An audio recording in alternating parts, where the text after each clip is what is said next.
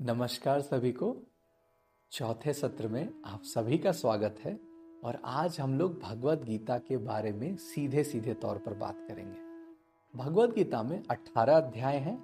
हर अध्याय में अलग अलग विषयों पर चर्चा हुई है। किसी में समस्याओं के बारे में ज़्यादा बात हुई है, किसी में समाधान और किसी किसी में समाधान कितने प्रकार के हैं, उनको प्राप्त करने का तरीका क्या है, उनको अचीव करने का क्या मेथोडोलॉजी है, उसके बारे में बात हुई है।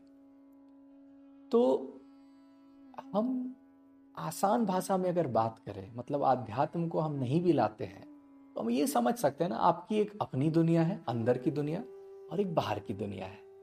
अंदर की दुनिया क्या, जो आपके विचार हैं, व्यवहार हैं, आपकी सोच, आपकी स्मृति, आपके मेमोरीज आपके एंजाइटीज आपका सुख, आपका दुख, जो अनुभूति आप करते हैं, आपकी ईर्ष्या आपकी जेलसी आपकी एनवी आपकी सेटिस्फैक्शन आपकी अनसेटिस्फैक्शन ये जितने भी चीज़ें हैं, ये आपके अंदर चल रही है। आपके सपने, आपके गोल आपकी स्ट्रैटेजीज आपके सिद्धांत, जीवन को जीने का तरीका, आपने, आपको लगता है कि this is the way of living your life तो ये ये आपकी दुनिया है। ये आपके अंदर चलती है। और एक बाहर की दुनिया है जहाँ से इच्छाएँ जागृत होती हैं, जो आपको अट्रैक्ट करती है। मुझे ये भी करना चाहिए, मुझे ये करना चाहिए, मुझे इसमें अच्छी अनुभूति हो रही है। ये मुझे एक्सपीरियंस करने में मज़ा आ रहा है। जो फाइव सेंस ऑर्गन है, जो आपकी आँख है, नाक है, कान है, जिहवा है, त्वचा है, ये जो फाइव सेंस ऑर्गन है, आपकी जो ज्ञानेन्द्रियाँ हैं, जो इस प्रकृति से, इस सराउंडिंग से, जो भी चीज़ें, वो उससे संबंध बनाती है तो उसके प्रति आपका एक आकर्षण होता है।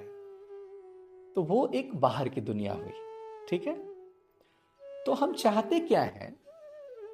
फिर से मैं बोल रहा हूँ कि अगर हम आध्यात्म को अभी नहीं भी समझे, लेकिन हम ये चाहते हैं कि जो मेरी अंदर की दुनिया है, वो ज़्यादा सक्सेसफुल हो मतलब मेरे अकॉर्डिंग सब कुछ हो, मेरा कंट्रोल हो सिचुएशन पे, लोगों पे, वातावरण पे सराउंडिंग पे। तो इसके लिए सबसे पहले क्या चाहिए होगा? आपको अपने पे कंट्रोल चाहिए। आपको अपने प्रति कंट्रोल ही नहीं, अपने प्रति अवेयरनेस चाहिए। हम बोलते हैं ना, ये प्रेजेंस ऑफ़ माइंड मेरा बहुत खराब है चीज़ों को।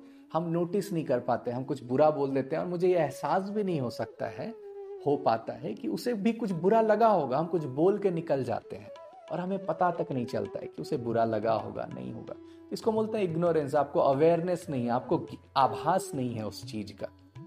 तो अगर हम बाहर की दुनिया पे चाहते हैं कि सब कुछ मेरे अकॉर्डिंग हो, कुछ गड़बड़ ना हो तो आपकी जो अंदर की दुनिया है, ये आपके अकॉर्डिंग चले।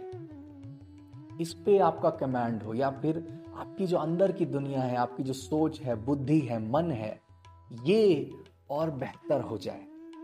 तो अंदर की दुनिया पे अगर हम कमांड करेंगे तो बाहर की दुनिया में जो जीते हैं हम, वो हमारा जीवन आसान और सुलभ हो जाएगा।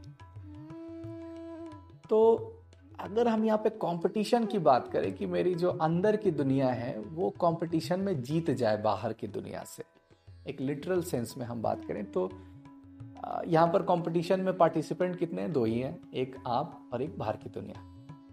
हम सीधा संन्यास ही ले लें तो दुनिया से ही हमारा नाता खत्म हम सांसारिक जीवन से ही हम चले गए हिमालय पे। हमें संसार से ही नहीं मतलब। तो इसे हम बोल दे रहे हैं, संन्यास बोल दे रहे हैं। विरक्ति हो जाना। तो आप में वो जो प्रतिस्पर्धा चल रही थी कि बाहर की दुनिया से जो हमारी प्रतिस्पर्धा है, अंदर की दुनिया में आपने कंपटीशन को ही खत्म कर दिया। तो सत्रवा अध्याय का जो दूसरा श्लोक है, वो सन्यास के ऊपर बात कर रहा है और त्याग के ऊपर बात कर रहा है। त्याग मतलब आपने कुछ ऐसा एक्शन लिया जिसका आपको रिज़ल्ट आपको उसके परिणाम की चिंता ना हो।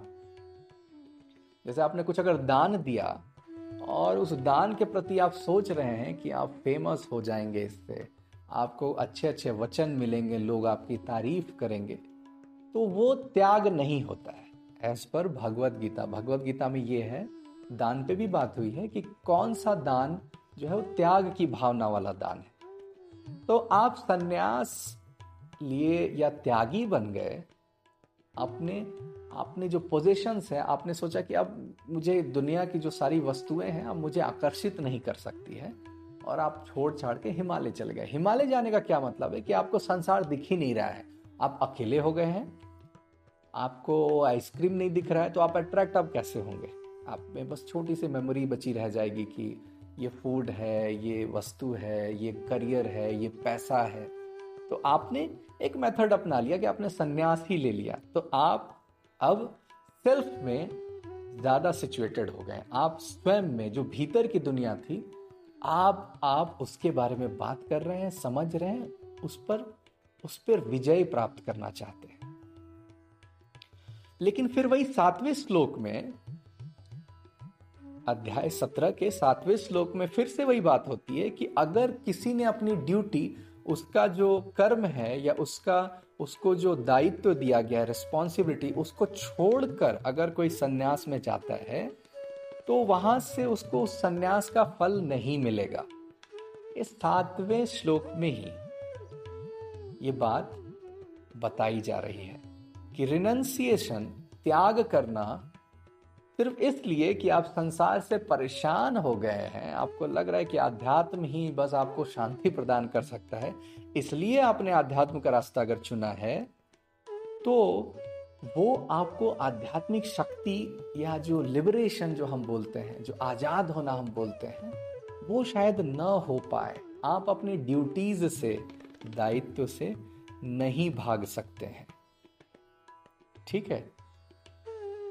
और आठवें श्लोक में भी इसी तरह की बात की गई है कि आप सिर्फ़ बॉडीली डिस्कम्फर्ट मतलब कुछ समस्या आपको लग रही है, मन से आप परेशान है, शरीर से परेशान है, इसलिए आप आप आध्यात्म का रास्ता धन्यास का रास्ता आपने अपना लिया है तो आपको उसका फल ज़रूरी नहीं कि प्राप्त होगा। फिर से अठारहवें श्लोक में भी और इक्कीसवें श्लोक में भी बात हुई है कि जब आप चैरिटी करते हैं, जब आप दान दक्षिणा करते हैं तो रिस्पेक्ट गेन करने के लिए, गर्व महसूस करने के लिए अगर आप ये सब कर रहे हैं तो ये स्टेबल नहीं है, ये परमानेंट नहीं है। ये जो आप एक्ट कर रहे हैं, ये ये जो आपके एक्शंस हैं, जैसे लोग अपना नाम छपवा देते हैं कि शिला लेख में कि ये मेरे दान से ये कार्य संपन्न हुआ है। ये ये जो प्रोजेक्ट था, ये मेरे मेरे वजह से ये संपन्न हुआ है तो उसे हम दान और त्याग नहीं बोलेंगे। इट्स ओके okay कि उसने सपोर्ट किया है, उसका बहुत योगदान है, लेकिन हम त्याग शब्द का और दान शब्द का प्रयोग नहीं करेंगे। ठीक है?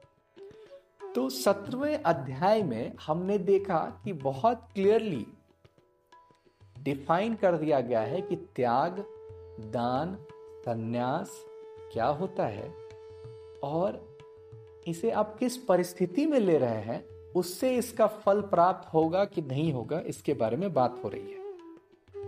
ठीक है? तो इस सत्र में इतना ही। फिर हम अगले सत्र में और नए श्लोकों के बारे में बात करेंगे। धन्यवाद।